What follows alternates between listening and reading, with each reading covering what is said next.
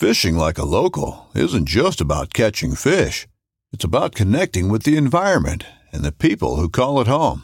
It's about hearing the stories and traditions that have been passed down for generations and sharing unforgettable moments with the people you meet along the way. Fishing like a local is having an experience that stays with you forever. And with FishingBooker, you can experience it too, no matter where you are. Discover your next adventure on FishingBooker. This upcoming concert season will be all about the boots, and Tecovas is your stop for the best in Western style. Tecovas has seasonal and limited edition offerings this spring and summer, including men's and women's boots, apparel, hats, bags, and more. All Tecovas boots are made by hand in a time honored tradition with timeless styles that are always on trend. And Tecovas has first wear comfort with little to no break in period. It's hard to find this level of comfort paired with this level of style. Stop by your local Tecovas store, have a complimentary drink or two, that's WCB style, and shop new styles. The smell of fresh leather and friendly staff are at your service. Many stores even have leather custom branding to make your boots truly personalized. And with regular live music and events, there's no in store experience like it. If you can't make it into a store, just visit tecovas.com. That's T E C O V A S.com. They offer free shipping on all boots, as well as free returns and exchanges, and ship right to your door. Go to tecovas.com and find your new favorite pair of boots today. Warden's Watch podcast is now on Patreon, combining the Thin Green Line podcast and the Warden's Watch podcast on Patreon to bring member exclusive extra content, both video, audio, and with product deals as well. Become a member to support our podcast and get something extra search Warden's Watch Podcast on Patreon.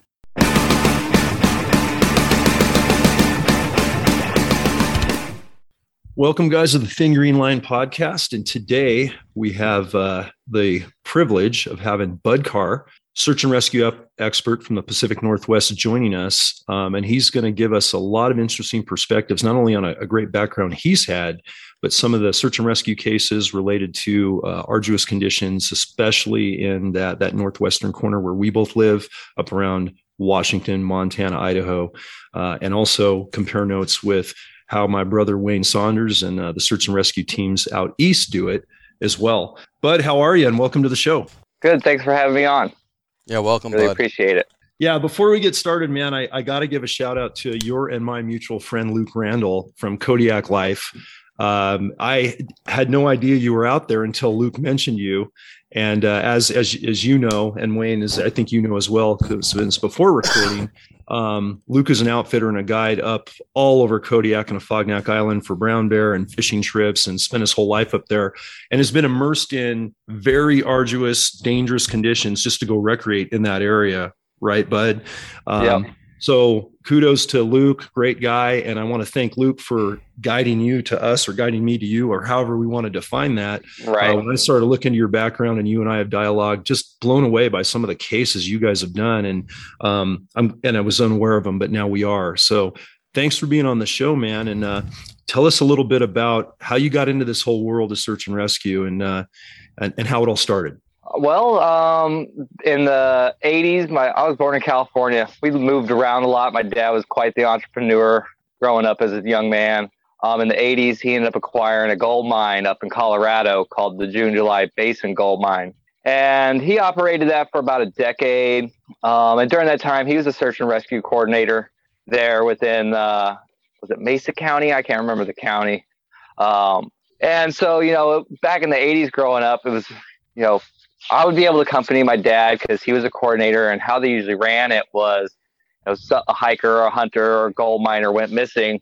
You know, the call would go out to the whole community. Hey, we need people that are, you know, good mountain people to come out and help find the find the missing individual. And you know, they go to the trailhead or wherever that was closest to the search zone. He had this huge, you know, military canvas tent, set that up, and people would start showing up. And those who were deemed, you know, capable of going out in the field without getting hurt or injured or lost, they'd let him go out in the field.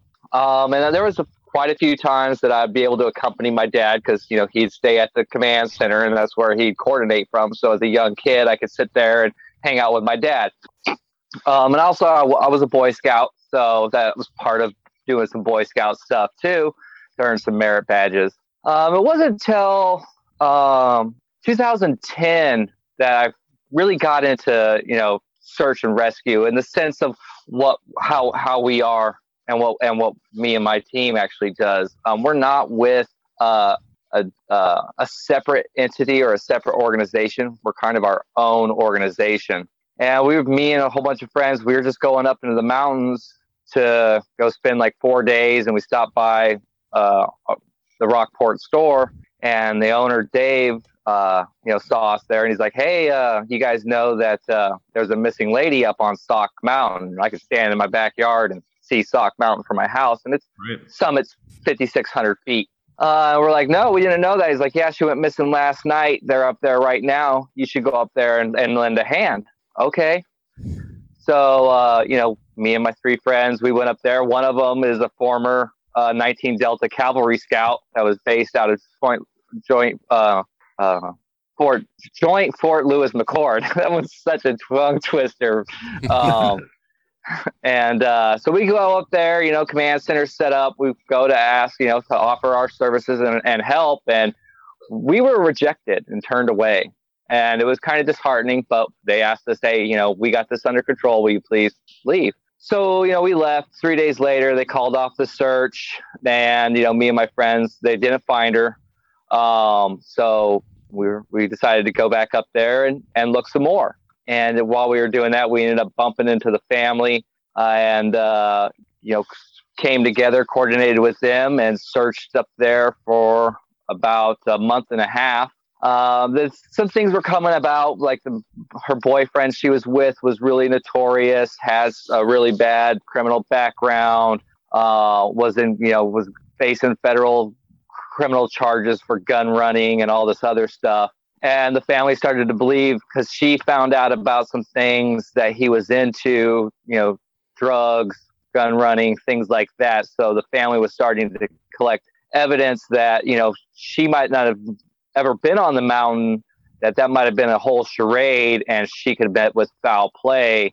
Um, and the son, Alan, of uh, the woman, Patty Krieger was her name, asked us, you know, was like, hey, I don't think my mom's on this mountain. Therefore, I don't want you guys out here risking your life and limbs for, you know, my mom, who I don't even think's out here. Right. So we kind of, you know, stopped.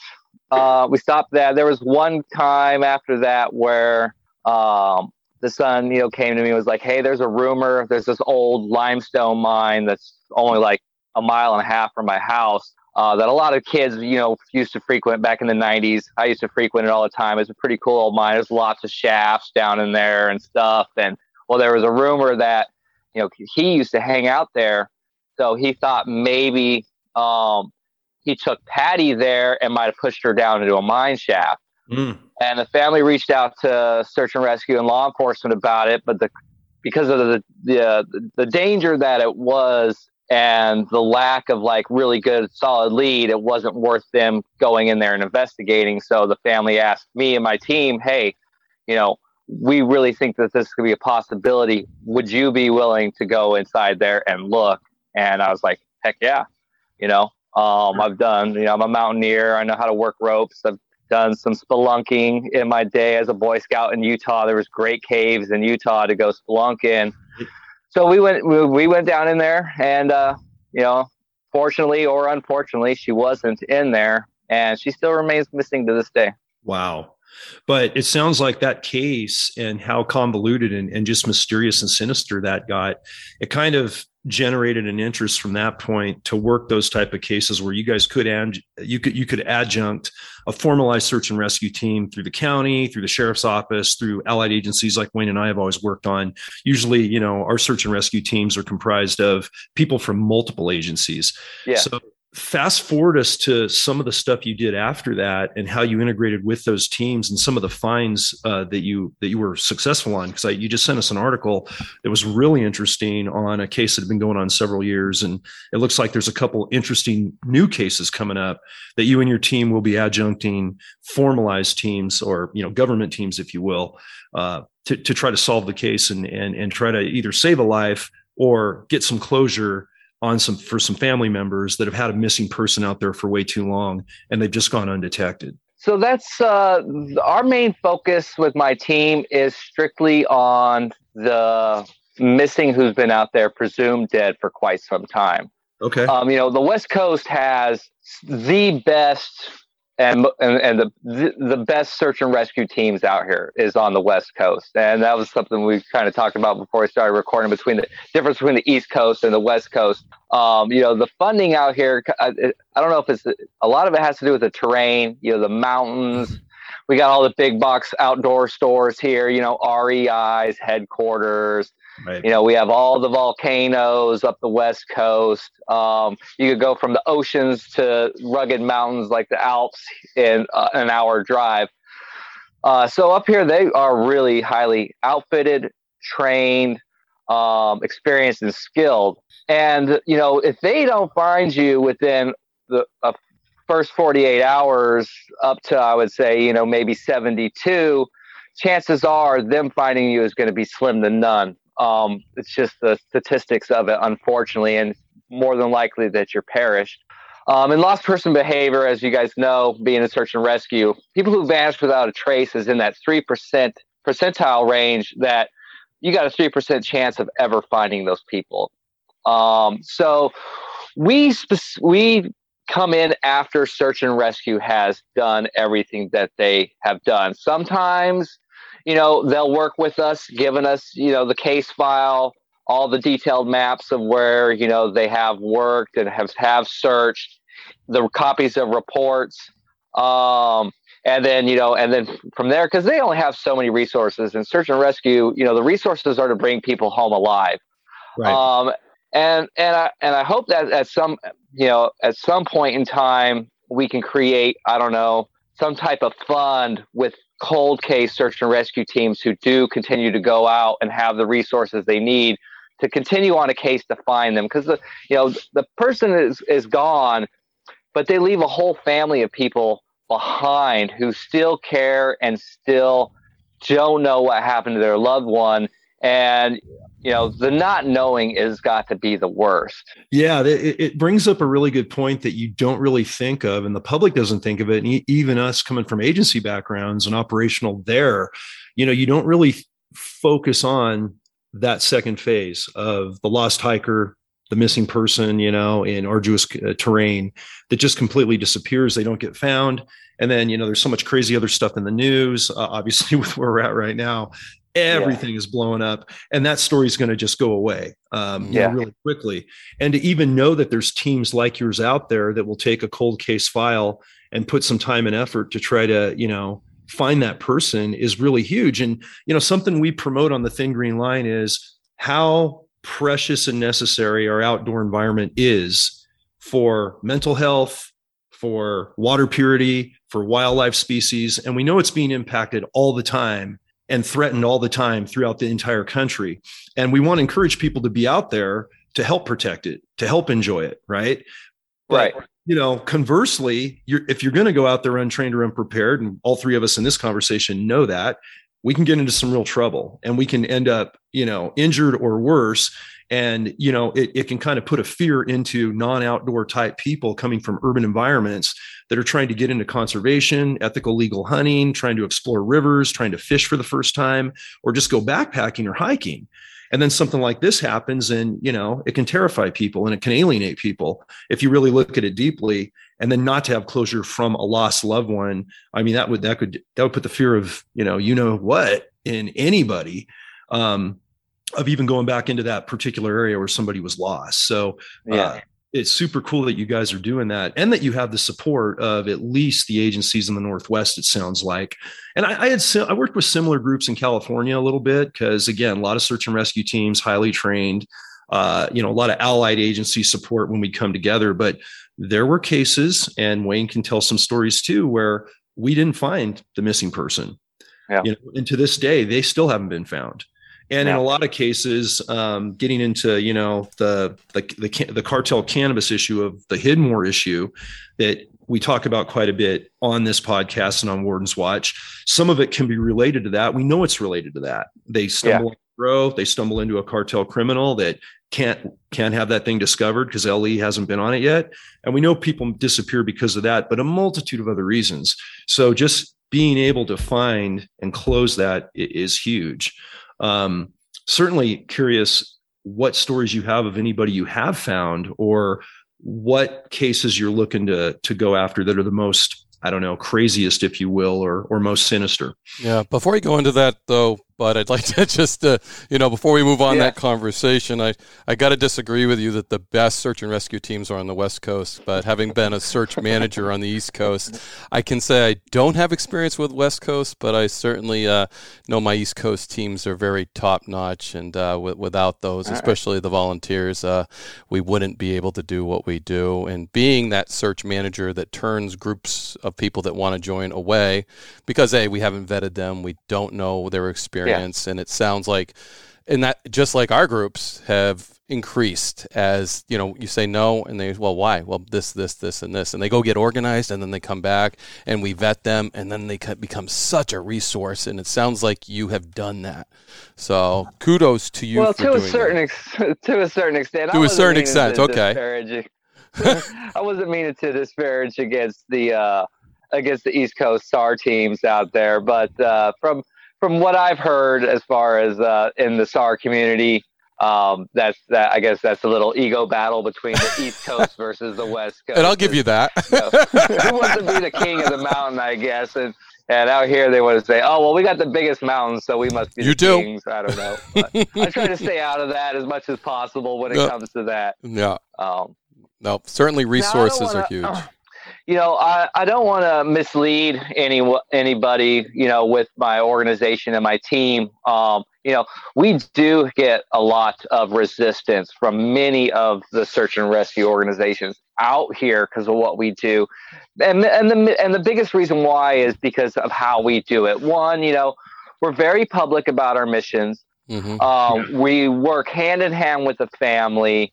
Um, and you know, the biggest thing that they really uh, don't like about us is the fact that we're public with our missions. You know, we we we video record with our GoPros out there. We have updates on our search missions out there. And they and because search and rescue don't operate that way, you know, they don't like to be public about the the right. fine details, the daily details of what transpires out there. Mm-hmm. Um, and the reason why we do it is one, because the cases that we're on, you know, it gives the daily solace to these families that they can literally see there's somebody out there searching for my loved one. Mm-hmm. You know, that gives them a solace every day to be able to actually see it. Because, sure, I could say, yeah, we're out there looking, um, and, and, and I'm sitting on my couch. Uh, you know, so that's the number one reason why we are very public and have a social media presence with our search operations is because the families really do love having that mm-hmm. for them.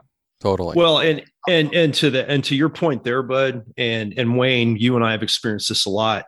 Um there's always that rift when you know, organized law enforcement, search and rescue, governmental run teams, and you come up to what are basically civilian contractors with a ton of experience. And yeah. there's always going to be that rift. And I'm gonna I'm gonna put an example that's relevant to the conversation. We have contractor security teams actually in the Emerald Triangle of California and all over California on private tracts of big timberland that are covered with cartel, you know, cannabis grows. Mm-hmm. And the sheriff's office or us from Fish and Wildlife Met or our cannabis enforcement teams will work those areas, but we're so overwhelmed on the public land stuff just because of sheer numbers um, that these contractor groups that are hired by those landowners of private tracts, highly skilled, very proficient, know exactly what to do from the standpoint of their certifications to what level of detainment they can do before they call in the sheriff's office or if they call in, you know, uh, fish and game wardens or whatever the case may be. But a lot of those teams you know, um, just don't get a lot of love from the agencies because they aren't inside the law enforcement umbrella. And quite honestly, after working with a couple of cool teams, specifically Lear and Paul Truett's team out in out in Northern California, um, it, it's unjustified that we don't let them in more. Um, it's something that we're always low on numbers. We're always stressed to the max because, especially in the game warden world, Wayne and I, I mean, yeah, you know, we're like the the Kenny shoe salesman of like every shoe, right? You got to like do Right. every job on on the traditional side, and then we're doing search and and then we're doing special operations with uh, cannabis work, like our Met unit. Yeah. Um, and I was a little apprehensive when I started to first meet these contractor groups, but then getting to work with them and having them get that vettedness from us and being such an assisting aid and a force multiplier and having area knowledge that we don't even have because they're so intimate with the area that they're on a contract to protect, to patrol, or whatever the case may be. It's awesome. So Yeah. as long as you you know you establish your credibility um, that they're not they're not a bunch of rogue cowboys out there that these guys are really skilled they know what they're doing.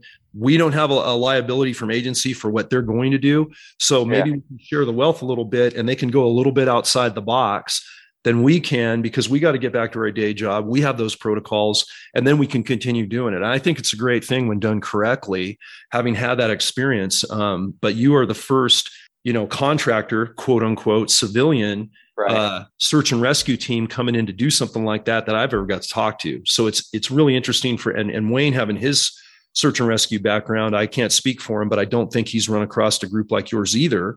I, No. I could be wrong, Wayne, but fill us in.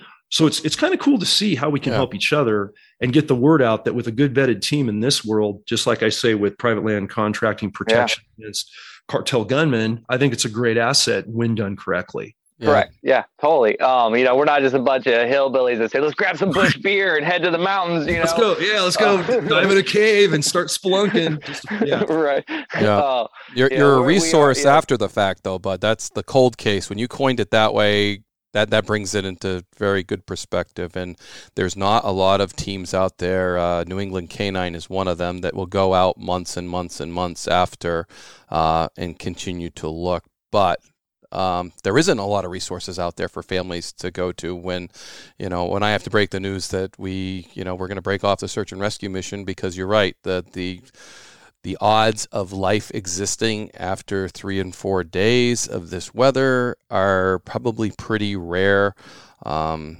in, in that. So, cold case, I don't even want to call it search and rescue, man. no, no. Uh, and we try to like, we try not to, uh, you know, use that term either because Right. we're, we're, I mean, we're not really rescuing anybody alive, but we, in a sense, are rescuing, yes. you know, the person off the mountain in, in, in that Yes. sense. And we're, and we're rescuing the families. And that's the biggest thing is, um, you know, the bonds and that, and, you know, a lot of people ask me, you know, why don't you just become search and rescue? Why don't you become search and rescue, right? You know, and just join the search and rescue team. Well, the number one is is I like being able to operate how I like to operate. Mhm. You know, up here in the in on in the West Coast, up here, search and rescue. The only teams who could stay out overnight is the hasty team. You know, and that's when someone's life is completely on the line, and they have the, the the the best of the best in their team go out and search all night, stay on the mountain, stay in the field, and keep at it until they're finally withdrawn. Right. Uh, me, I like being able, you know, I hate wasting time running up Mm. and down the trail or driving up and down from my house to the trailhead. It's so much time and energy that Yeah. w- people waste to get to the search zone. Whereas us, even though we know that the people are 90 some percent chance that they are perished, I still want to just be able to go up, set up Right. a forward operating base right there in the search zone and stay there and just work from there. Spend all my time and energy actually searching and not getting to and from the search. Yeah, no, that makes great sense. Uh, do you use canines? What, what, you know, I, I look at the skills that you're looking for.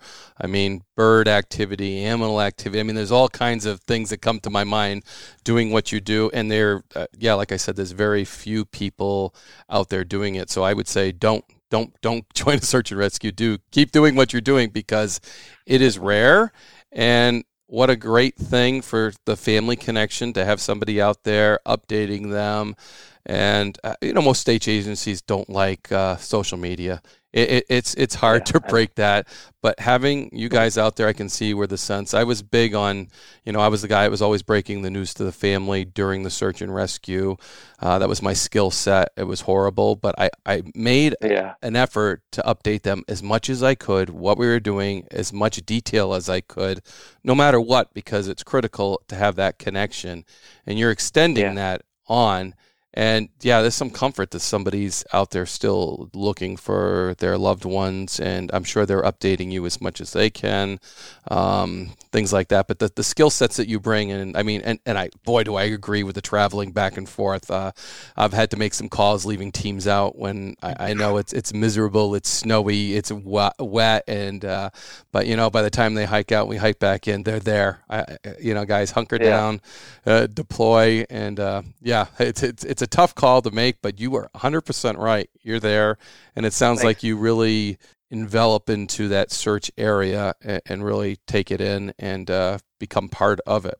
Yes. Um, yeah. I, you know, me, it's, you know, if they're out there laying on the ground alone, the least I can do is be out there laying on the ground alone also. Mm. Um, and my team. Um, and, you know, and, and it also, you know, it, it's, it also shows the families the level of sincerity of us. Mm-hmm. Um, you know, because that's who you know that's who we are really bringing the greatest benefit to is the families. Mm-hmm. You know, um, there's you know there's people out here who go missing who you know, and I've got friends that we've talked about it. You know, hey, if I ever go missing, it's it's two things. It's either I'm gone forever and you know I died in a place where I wanted to be you know, or two, I'll show back up in three or four weeks haggard.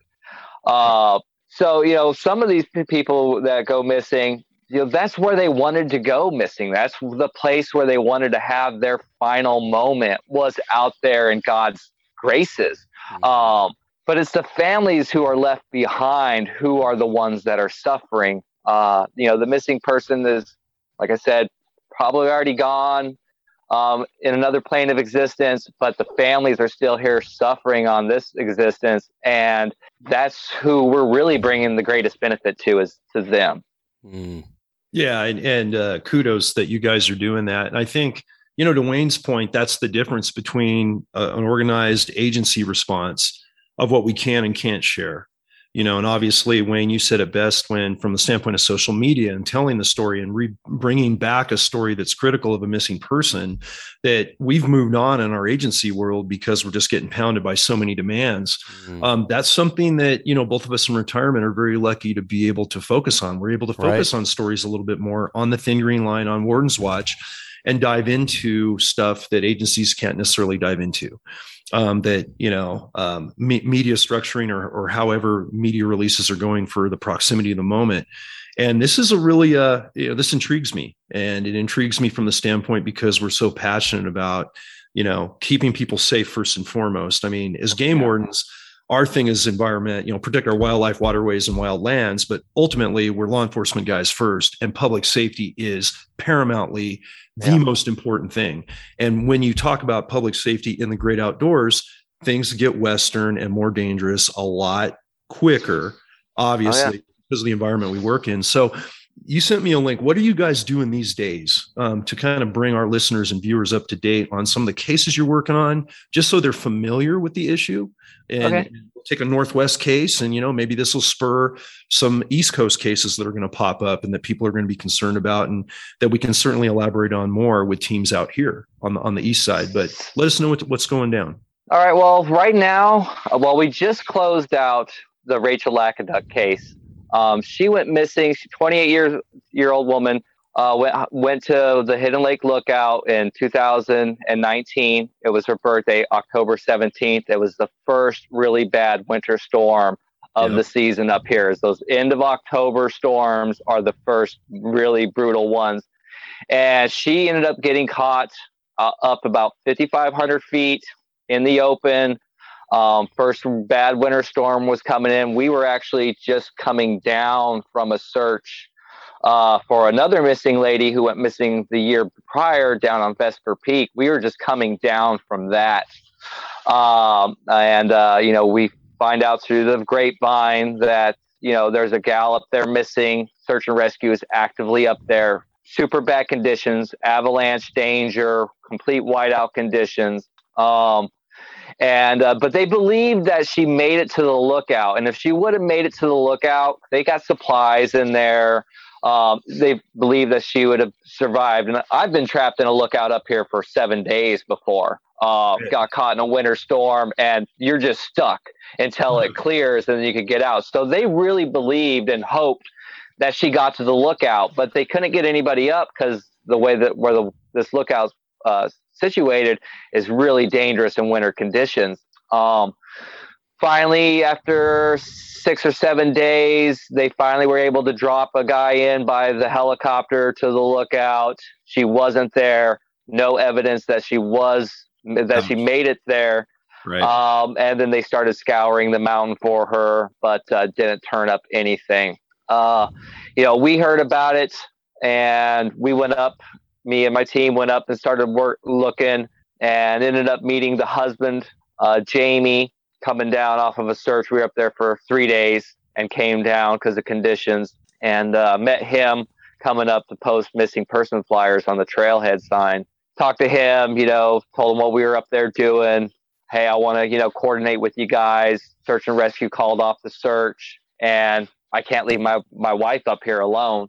Met her father, Brad, dad, and uh, pretty much um, just started. They uh, they uh, made me their family search operations manager, and said, "Hey, you know, lead the lead the team, do whatever, bring our girl home, please. We have nobody else to turn to." Yeah.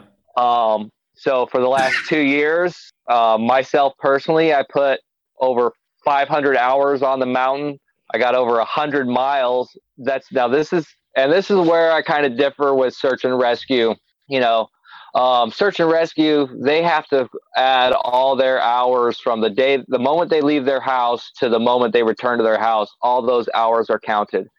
Uh, their miles of how many miles they travel is from when they leave their house to when they return. Me, I, I, I've I don't want to disparage that. I know I know the reasons why they have to do that. But I think it gives the families a false sense of the amount of effort that's going into these searches. Um, you know, in Rachel's case, it was, oh, we spent 8,000 hours searching, and the families sit there and they think that, wow, you know, if you had, if you spent 8,000 hours searching in seven days, you had an army of hundreds out there. Um, you know, they really don't understand that. Whereas with me, when I say I got 500 hours, that's 500 hours in the search zone searching. 100 miles of actually off the trail searching in the search zone. And that way they have a true, clear grasp of what we're putting into it. And that's just me personally. That's not counting the other dozen or people that are in my team, and even more. Sometimes we have up to 20 people out there at a time, too. Well, um, and, and, just just to jump in for a second on that, yeah. Uh, to that point, when you get to the point where that person is missing that long, they're not going to be in conventional areas where you know we're going to go on a first sweep or a secondary yeah. sweep. You're usually they're off the grid, completely different in a different location than they were suspected to be. Um. I'm thinking about cases specifically like Yosemite Park and the Eastern Sierra up there about around Mount Whitney on some stuff we worked. And, you know, um, yeah, these people weren't anywhere where they were supposed to be because they, you know, put a wrong, you know, a wrong location down. They were unfamiliar with the area. Something really heinous happened completely out of the area. So, and a search and rescue team from agency can't be expected to figure that out obviously, because we're going to a specific area based on an itinerary and we're working the best we can with what we have um, yeah. and bringing the resources we can. And, and yeah, they cost a lot. It costs a lot to transport us up there and to divert from other jobs and to bring in people on all those, you know, quote unquote, they are bureaucratic but necessary overtime budgets, yeah. operational budgets, logistics planning, all the stuff we do. You guys can yeah. go in a lot freer and you can go in a lot longer and you're not you know and you're not on basically a limited supply chain you're supplying your own funds or getting funds from i'm, I'm guessing ngo uh, volunteer funds or donations uh, or whatever the case might be and probably working out of pocket i would imagine quite a bit as well. Yeah a lot of it is uh, a lot of it's out of out of my pocket. I'm, I'm a carpenter by trade. I'm a journeyman carpenter. So a lot of it is you know i especially since the sam sayers case is when i really got thrown into it. Um, that was the missing gal who went she went missing in Vesper Peak in 2018. Uh, out on a day hike, real popular trail, vanished without a trace. You know, me and my friends were like, "Hey, let's go lend a hand." Went up there, searched, ended up running into her father soon to be father in law and her father on the trail. And, uh, you know, it's always a brush by shoulders. Oh, what do you guys, you know, we got a, a missing family member out here. Yeah, we're out here looking, you know, and the, the, they really are just like taking, like, oh, wow, surprise. Like, wow, these just these crazy mountain guys are out here looking for my loved one. Um, you know, they're kind of blown away by it. Um, and then so in that one, the Sam Sayers case, it's the longest search and rescue operation in the history of Washington State. It was 27 days, mm. um, over 10,000 hours spent, uh, numerous resources uh, from all over the country uh, was involved in in that case. Um, and uh, you know, we ended up meeting, like I said, her father and her soon-to-be father-in-law, her fiance's dad, Kevin Darries, who is a uh, chief warrant officer in the U.S. Army down in Louisiana.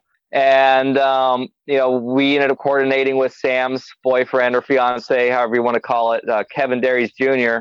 We ended up meeting up with him on the mountain and started to coordinate. And I actually just started a job, a new job at the time as a foreman for this one company. And they called the Jon Francis Foundation. I don't know if you've heard of that foundation, the Jon uh-huh. Francis Foundation. Uh, he's based out of, I think he's based out of Idaho or Montana. David Francis runs it, the father of Jon. He went missing in the Sawtooth Mountains uh-huh. uh, quite a few years ago. You know, saw search for a week, ended, and David hired just ground pounder, outdoor guides and hunters to go out and search and found his son. Uh, I think it was like two years after the fact, a year or two after he went missing. Wow. Um, and then started the foundation called the Jon Francis Foundation. And what they do is they assist families, kind of like what we do. They're more administrative, helping families, you know, giving them the resources, uh, hooking them up with, you know, search operations plans and helping them manage a, a family search for the for a loved one. So the Darries family contacted them, and they came out. Um, and and and this was one of the things that you know was kind of disparaging was you know David Francis is well known in the search and rescue community and helping families with missing loved ones. And he wanted to meet with, you know, the county SAR manager to be able to find out, you know, what they did, what resources, where they searched. And the county manager was like, I'm not meeting with that guy at all. Um, and you know, David asked Kevin, you know, well, who's the, you know, who else do you know that would talk to me that knows the mountain as as good as you know the SAR manager? And he was like, Bud Carr. So he they paid to have me flown up on top of the mountain to meet with David Francis. Met with David Francis. He brought in uh, an HRD canine and handler at that time too. Did a day search with an HRD canine. Went back to Kevin's house to have a meeting. This was probably the beginning of October, September-ish, uh, end of September, beginning of October. And uh, you know, the family asked David, "Hey, you know, what do you think a good plan to do.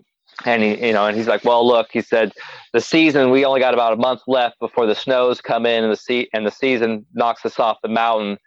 Your best bet is to make Bud Carr your search operations manager, since he knows so much about this mountain and has pretty good search and you know uh, search and rescue uh, experience and mountain man experience.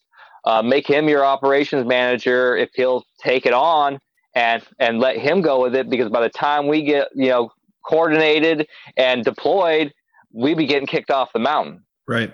Uh, you know, so the family straight up looked at me like, "Hey, you're our only hope," and I was like, "Well, I got to call my company," and I called my boss of the company. I was like, "Hey, man," I was like, I gotta I gotta quit. This family needs me. I you know, if you want me when it's done, I'll come back and be your foreman. But right now, God is telling me that I got to help these people because they have nobody else to turn to.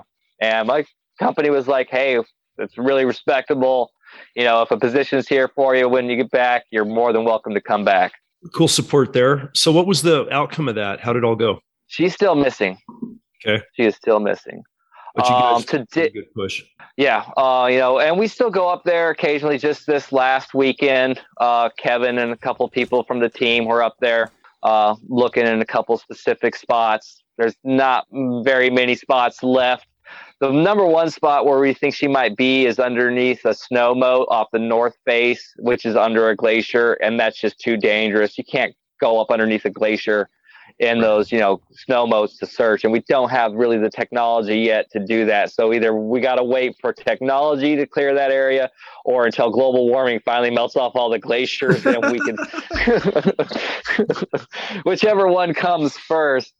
Uh, so the, so as of now, you know, we only have one true win if you want to call it that, and that was the discovery of Rachel Lakoduk, which was August 14th we we finally found her.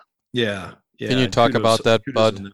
That. the, locating huh? her. Can you talk about wrapping up that case and the location? You know, I'm assuming your team located her. Yeah, yeah, we were the team who found her. Um, and it all, it all stemmed from a discovery of her father's last year at the last search before the mount the weather pushed us off the mountain last year uh, her father and a couple of the guys because you know we encourage if the a families physically able to go out, we encourage them to go out because it gives them solace to be out there looking. Mm-hmm. Um, so Brad Dad came over and him and some of his friends from Eastern Washington, they're from Spokane, Moses Lake area on the eastern side.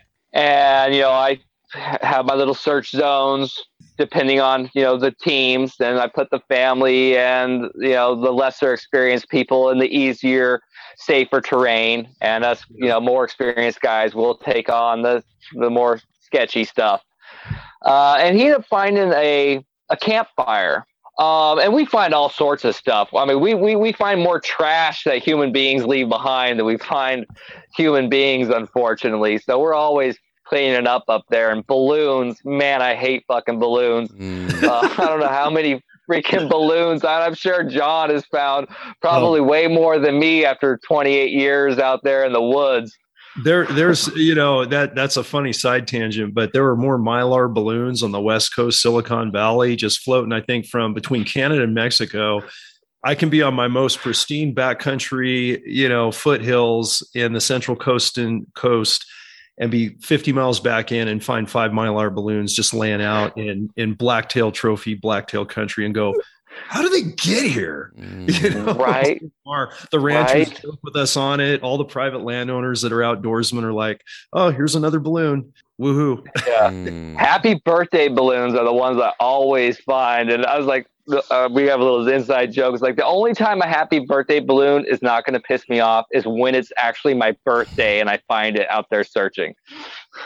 Yeah, it's a, kind of a funny little side story, guys. But uh, a really good private rancher friend of mine that I still spend a lot of time with when I'm in the Golden State, either hunting on his land or just going over security issues related to you know illegal cannabis or, or water diversions or whatever. He just had his 50th birthday and he posted a social media post that said, hey everyone thanks for all the great birthday wishes but you can stop sending me balloons. And he put there's a picture of a mylar balloon. He found it like an o and a five from different places.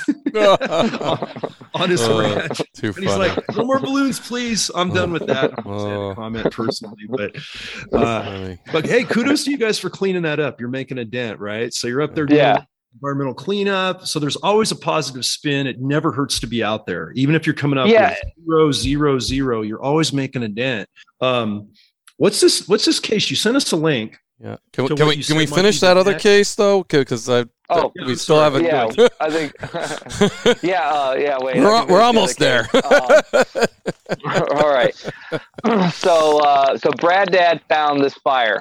Um, it didn't really. It did, you know at the time when he found it, it, you know, uh, we have a lot of snowboarders, alpinists, skiers that you know, and and just hikers that use this area. It's a really popular spot. So you, there was nothing definitive that said, "Oh, this could have been," you know, Rachel was here. Um, but over the whole winter, something was just eating at him. Something was just telling, and he kept re- referencing the tidiness. He's like, the tidiness of the trash just speaks to me that it's my daughter. My daughter was here. Rachel was. Who knows their child better than a father? You right. know what? What? What minute detail would speak more to anybody than a father? Nobody. You know, a father knows his child best. You know, now husbands might know a, a, child more intimate, but a father knows his child best. And something just kept eating at him about this fire. And the husband, Jamie, and Brad Dad, as we call him, you know, they were kind of at each at, at opposing forces because you know we found a cup of noodle, um, some hand warmers, and uh, a whole bunch of glow sticks. And so the hand warmers and the glow sticks, you know, is things that her and her husband would use, but they would never eat cup of noodles when they'd go out in the mountain. Right. Um, but that was always because it was him and her. They had always used Mountain House. So he, the husband, Jamie, was like, Yeah, uh, I really don't feel that that's Rachel's because she to eat cup of noodles. But Brad Dad was like, No, the tidiness, you know, the tidiness of all the trash and the way it was left there. He's like, Just screams Rachel. So uh, this year, you know, we were getting ready to go and boot up for the, the first part of our search mission, which was around uh, Memorial Day. But uh, another person went missing, Tom Simonseth, on the mountain at that time at the end of May, the day after my birthday. He went missing in the same area. Their PLS was like less than 100 meters a- apart. Wow. Um, so the family reached out to us to go up there since they knew, you know, there ain't nobody that knows that mountain better than Bud Carr and his team. You know, after two years of searching for Rachel up there, he knows that mountain. So they reached out to us, and you know, so we went and started working there. But since they're in the same area, we're kind of working the cases at the same time. Mm. Finally, Tom's best friend finds him uh, when we came off the mountain from a search. That very next day, he found Tom. So we were actually going back to search for Rachel. But while you know over the winter time, Brad Dad just kept saying, "Hey, something about this just say says Rachel, says Rachel, says Rachel." Okay, so we found another spot on a on a search earlier this year that you know had Mountain House, looked like someone took shelter, looked like it was a couple years old. So you know, I told Brad Dad, I was like, "Hey, look, I was like, I want to get you down to this spot, and I want to you know see what you feel get your from vibe, this yeah. new spot." Yep. From the old spot you know, I just want to get, and it almost killed him. Unfortunately, I mean, I had to carry his backpack out. He was having, he he was the most brutal trip that he's ever been on in his life. Um, and we got him down there, and you know, he sat down, you know, try to you know center himself, and he was like, "Yeah, this is just trash. Yeah. You know, nothing speaks to me at all." Uh, so we got him back to the forward operating base, and I was like, "Okay, well, we're gonna go from this point you know, the fire that you believe is Rachel's, we're going to get to there and we're just going to let the terrain dictate us down the mountain as that she's just bombing straight down the western flank of the mountain and see what happens. Uh, we did that. Me and two other guys did that in the end of July. I came within about 40 feet of her remains in the end of July. And then we were going back up in August to do another search, but they closed the trailhead and the road because of the Pincer Creek fire. Right. And the night before we were getting ready to go out for the weekend, Brad Dad calls me and he's like, Hey, I heard that the road's closed and the trailhead's closed. And I had the writer and outdoor photojournalist from the Spokane Review already planned to come out that weekend, you know, to they were wanting to do a story on us. And they figured that it would be, you know, a few months of you know coming out with us in the woods doing this story. Hey, Bud, right. can I interrupt you just be... for a minute? Uh, John, are you hearing that yeah. feedback at all? The click, click, yeah, click, I'm click. hearing click, a lot of crackling. Yeah, it was getting Is bad, it? so I don't know. Try... It could be my it could be my voice because I'm getting. No, it's a, it's electronic no, it's sound, so like a cracking in crack, your crack, microphone. Crack, crack, so I don't know if we should bring you out. Try it again, there, Bud. It was just getting to the point where it was. I don't know if Jay can clean that is up. It, is it is it is it better at all or? I still got it. Do you, John? Still some cracking, yeah. Yeah. But th- we're on the edge of our seats, man. This I know, and that's really why I was. I mean, I can cut this stuff out too, but don't get me. That I mean, yeah, we are gonna, we're gonna finish because th- this is getting close to yeah, Rachel, man. So, but and hopefully our good producer can take out the crackling. So, but okay, I, I, didn't want to, but if we could have fixed it, I wanted to try to fix it. yeah, good call, Wayne. Yeah. Okay, so uh, you know, Brad Dad calls me Thursday night. We're headed out Friday morning. Going to stay out till you know Sunday evening, and uh, you know we already have a forward operating base up at 5,500 feet up on the mountain. We already got gear, food, supplies stashed up there in buckets and stuff. So that you know that's where we operate from. And Brad Dad calls. He says the road's closed. I check with the Forest Service. Yeah, road is closed. And you know, Brad Dad's like, "So, are we going to call off the search?" And I was like, "No. Um, you know, I got people already planned to come. Uh, you know, the report, the outdoor writer, and the photojournalist is planning on coming. You know, no. I was like, uh, nothing's going to stop us. Was, you know, I told Brad Dad, I said, look, I was like, this could be the roadblock. This could be the roadblock that diverts us right where we want to go. Uh, you know, yeah, since we can't, you know, search from above to below where we wanted to be, I was like, we're just gonna have to start from the road and go straight up the mountain. And uh, so Friday we get there in the morning. We go out for a recon. Half the team showed up Friday. We go out for a recon, go up to about 3,500 feet. We had to start at like 1,100 feet off the main road. Um, yeah, and we're going up 45 degree, you know, Pacific Northwest bush. It's it's hell. All that duff. You know, you might as well be on ice with all that duff and those pine needles underneath that old growth. Saturday morning, you know, Friday night, everybody shows up. The outdoor reporter and the photojournalist show up Friday night. You know, we set up for preparing to search in the morning. Our plan was, my plan was to get up to the 4,500 foot level. Uh, because it's just a uh, there's a terrain feature there where it's really nice and shallow and then becomes pretty steep from the south or the north and it kind of funnels you into this drainage and i knew that the terrain would if she was going down that terrain it's going to funnel her right into this drainage that we were actually camped on at the bottom by the road. And uh, you know we split up into different teams. I like to run you know if we got six to ten guys. I'll have you know two guys paired up or gals. Uh, we got women out there who help too, um, and uh, we just go out in two man teams, a couple hundred meters apart, or wherever we can keep eyesight on each other and start bombing up the mountain. Uh, you know, I end up finding first uh, a piece of vertebrae. Uh, you know, you never expect it, and you know, since, since I want to throw this in here real quick you know, morale, you guys can attest to this. Morale is a huge thing about being out there in the wilderness, especially yeah. when you're doing work like this. You have to keep your morale up. And I have guys and I've had people who come out, you know, and they expect today's the day we're going to find her. Today's the day we're going to find her. And then they, then we don't find anything and they're so demoral, demoralized that they don't want to come back. Uh, me, in my mind, for my personal well being, you know, I go out there knowing or trying to put in my head that I'm not going to find her today all I'm doing is clearing ground of where that person is not at. And that's how I keep my morale up because I never go out thinking today's the day we're going to find her. Uh, so I find we find it. I find me and another guy that was with me. We find a piece of vertebrae. You know, it's really odd. It doesn't look like deer. Um, you know, it's it's kind of smallish, but it man, it just don't really look like a human vertebrae. But then again, I'm not that great with human bones. Um, so we put it in a bag, you know, continue on, and I usually call out at certain interview intervals of you know where people are at, uh, see what elevation they're at, and then usually have you know a break, take a good ten minute break every hour because it's brutal terrain. You don't want to wear yourself out.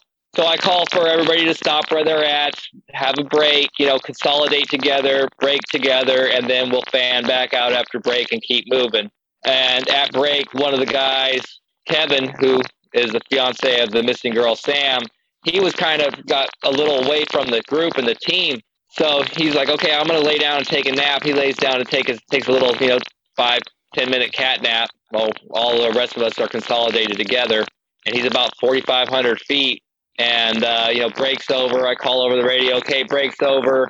Everybody try to, you know, get eyes on each other that if you're away from the group. Kevin goes up and stands on this boulder looks over, and there's Rachel right there, wow.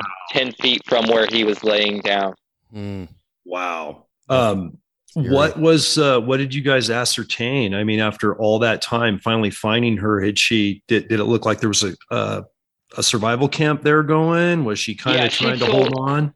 She totally did. Uh, you know, uh, and that was you know, I went twice since last year and this year. I came within forty feet of her remains and didn't see her. She found this real low hollow next to this giant hemlock windfall that fell across, You know, there's a big boulder on one side. There's this huge yeah. hemlock on the uphill. She, she found this little low depression because it was super. You know, we had 55 mile an hour winds that night. Yeah. Um, so it was super windy, snowy. Uh, you know, she put her, you know, hypothermia is what got her being wet because she didn't have any rain gear, none of her gear. She didn't have a tarp, nothing, you know, but she did try to do everything right. She put her sleeping pad down, tucked next to this tree as much as possible, got inside her sleeping bag, uh, you know, stuck her, her her hiking poles up, and then try to prop her backpack and other things above her to try to shed water. Yeah. And took off her boots, got inside there, hunkered down, went to sleep, and woke up somewhere else. Wow. Wow. And uh, remind us how long had it been since she was reported missing or last seen? Uh, that was she was last seen October 17th of 2019, and we found her August 14th of 2021. So just under two years. Yeah. Well, great find regardless, man. And I'm sure as hard as it as hard as it was to see that, I can imagine that uh, that there was a lot there was a lot of relief on the family's yeah. part with all the effort, and they were embedded in the search with you. You know, yeah. And again, I think this just adjuncts what we do on the formal search and rescue medium of having guys and gals on teams like yours doing this, and and it's and it's critical. Um, wow, well, great work on that one, man. That was uh, and, and you know, to your point, you mentioned the morale being the biggest thing and staying motivated. Like we're going to find her today. We're going to find her today. We're going to find her today. It's like any long term investigation Wayne and I are involved in, and I can talk about some Met missions that went years. Hmm. You know, um, it's it, uh, it, my my saying is always, "Hey guys, it's it's it's it's a it's a marathon, not a sprint. It's a yeah. long, arduous race that a very small percentage of a population are ever going to finish." You know, because you're not going to find everybody. Obviously, I mean, you're you're looking for a needle in a stack of needles in these environments. West Coast doesn't matter where you're at, man. I mean, we all live in some crazy backcountry bush, so it, it's a major victory when you find somebody. Mm-hmm. But I I I think as long as you're trying, it's it's still uh you know it's still a positive. And yeah. set your expectation level appropriate and look at it as you know kind of NFL chunk plays. Right?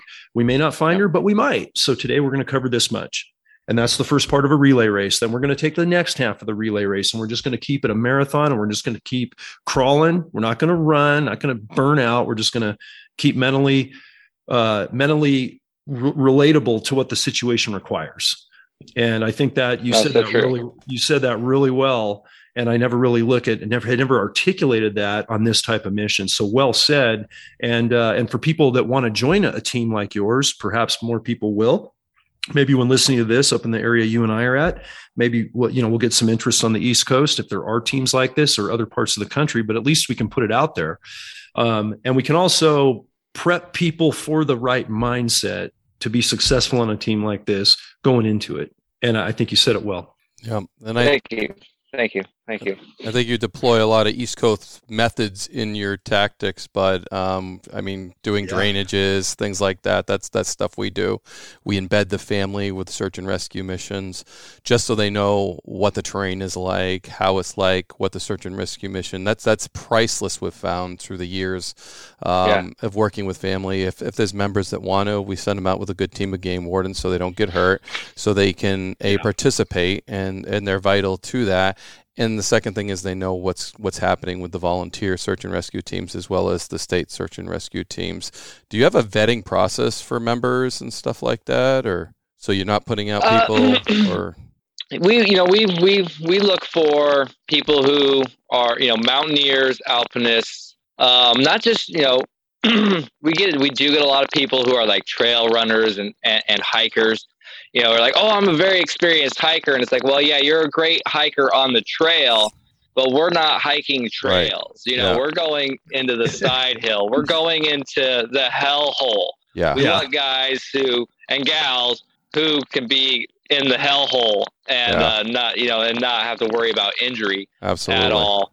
Um, so, you know, the, our, our vetting is, you know, me, um, you know, uh, I look at it like you know I was raised in the in the Colorado Rockies in the '80s when my dad had the gold mine. I was seven years old. They'd be mm-hmm. gold mine, and my dad'd be like, "Take your dog and run around the mountains," you know. And I'm running around up at 11,000 feet above Granite, Colorado, with grizzly bears and mountain lions running around me, and uh, and then the Uinta Mountains of Utah, and now the Cascades of uh, Washington State because I've been here since the '90s, and uh, you know, so that's to me that speaks more to me than the diploma on the wall. Mm-hmm. Uh, is the guys who uh, have just you know like myself. I live in these mountains. Uh, I, I, I, I, drive 20 minutes and I'm at 5,000 feet, uh, and this is my backyard.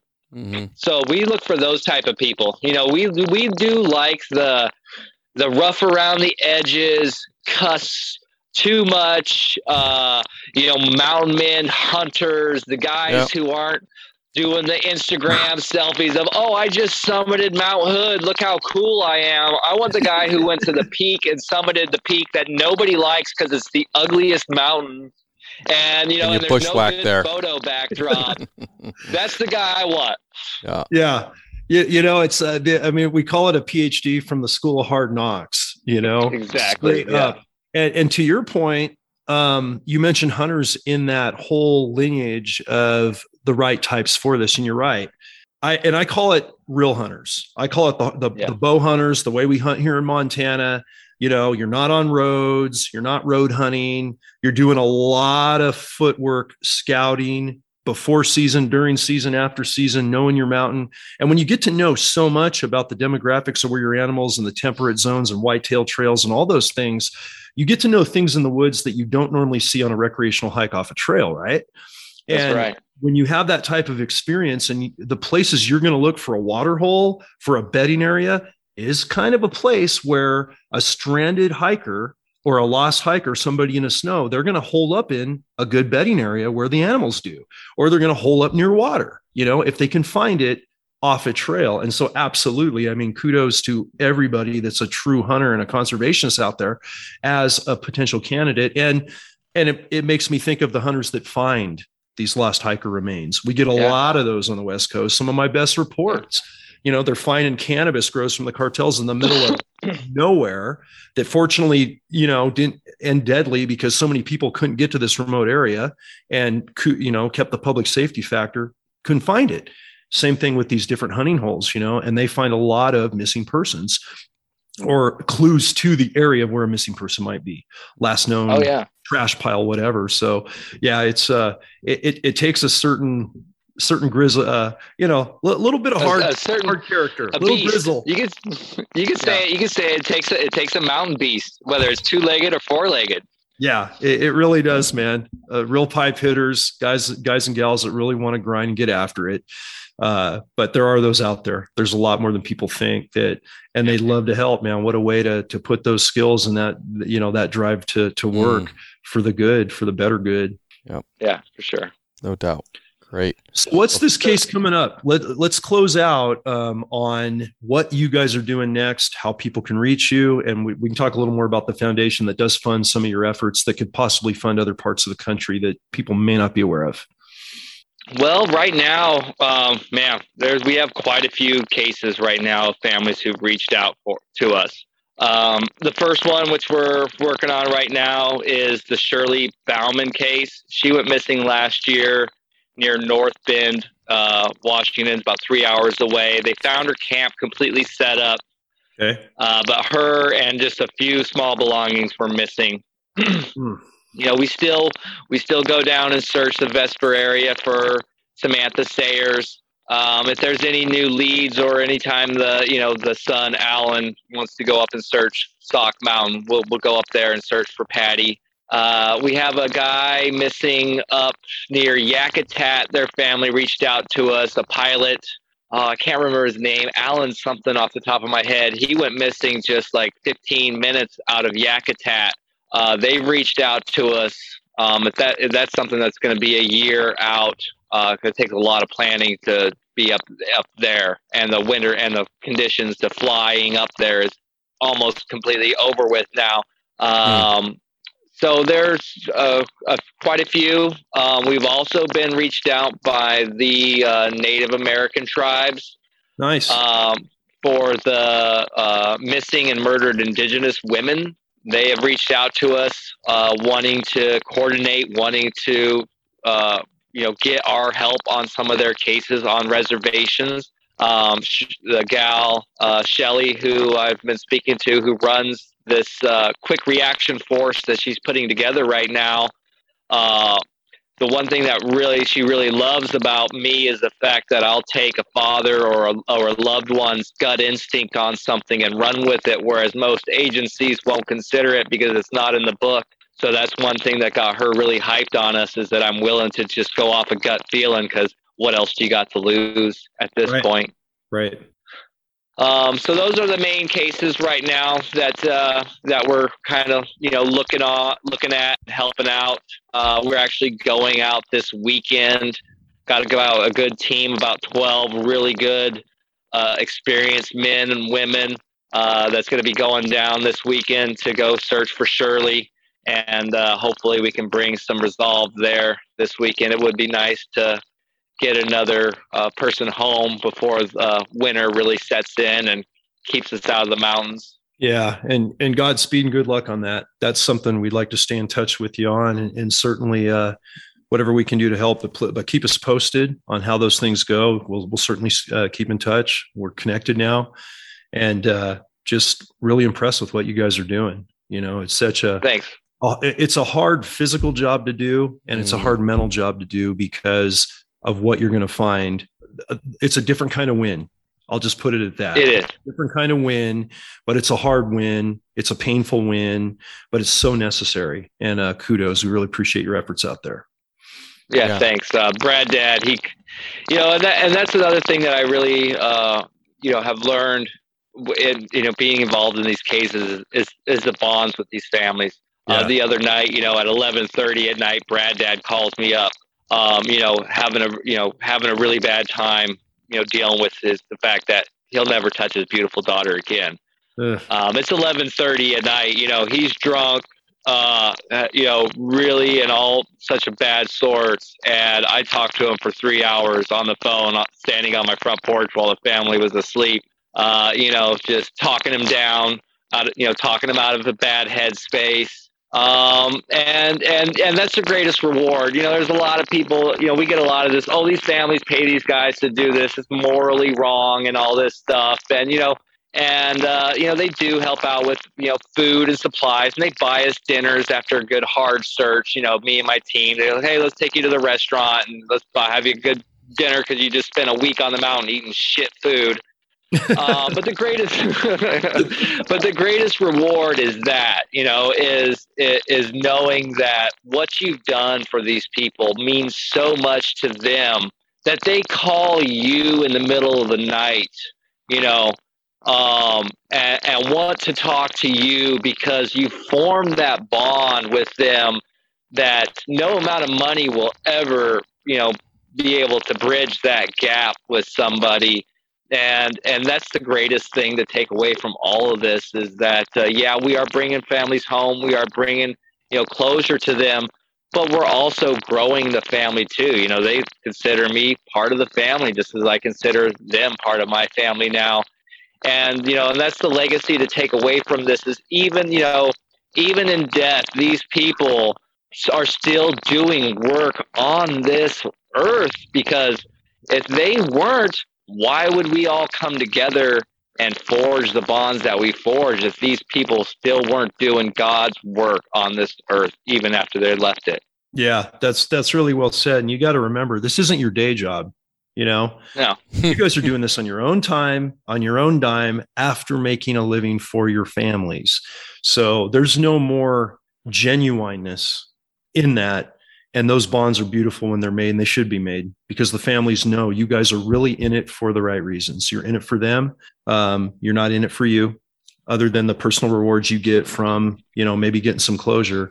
But you're really showing empathy and love for those families and empathizing with the pain of that loss. And that's you know you just don't see that enough. And it's it's awesome. Yeah. thank you. Yeah thanks bud. Thank you.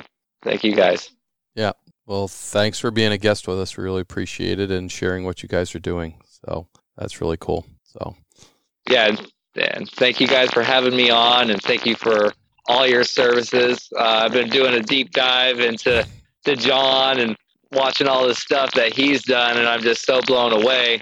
Um, and uh, honored that uh, you know that he's agreed to have me on. And also, I'm probably going to be doing a deep dive into you, Wayne, uh, and seeing what you're into and what you've done. Because uh, you know, and I think that's uh, I think we're kind of at that point right now uh, in society.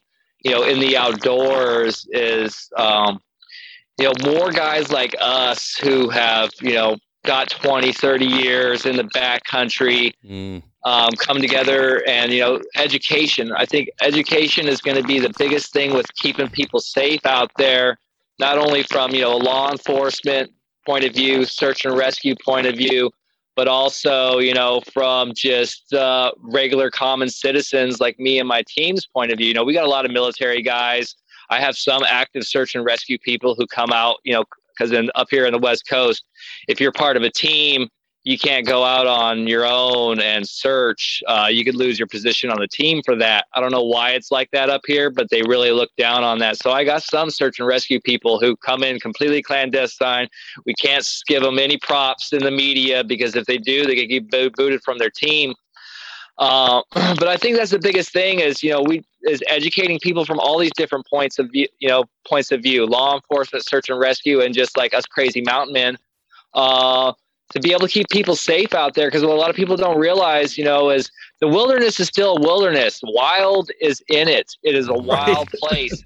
There's yeah. wild beasts and there's wild people out there. Um, and and and and we are part of that you know. Uh, i believe in leave no trace but at the same time i don't believe in completely having no sign that a human traveled through because we are as human beings we are part of the wilderness. You know Absolutely. that is our home. That's where we have lived and died for thousands of years. No it doubt. was wild. It's only been the last you know thousand years where we've turned parts of the wilderness into civilization but we are just amount of part just as much a part of the wilderness as all the beasts who live out there 24 7 and i think a lot of people have forgot that because we're separated from oh this is a wild place i just go and recreate at. It's like no you know the urban environment is a wilderness also. It's just made out of steel and glass and concrete.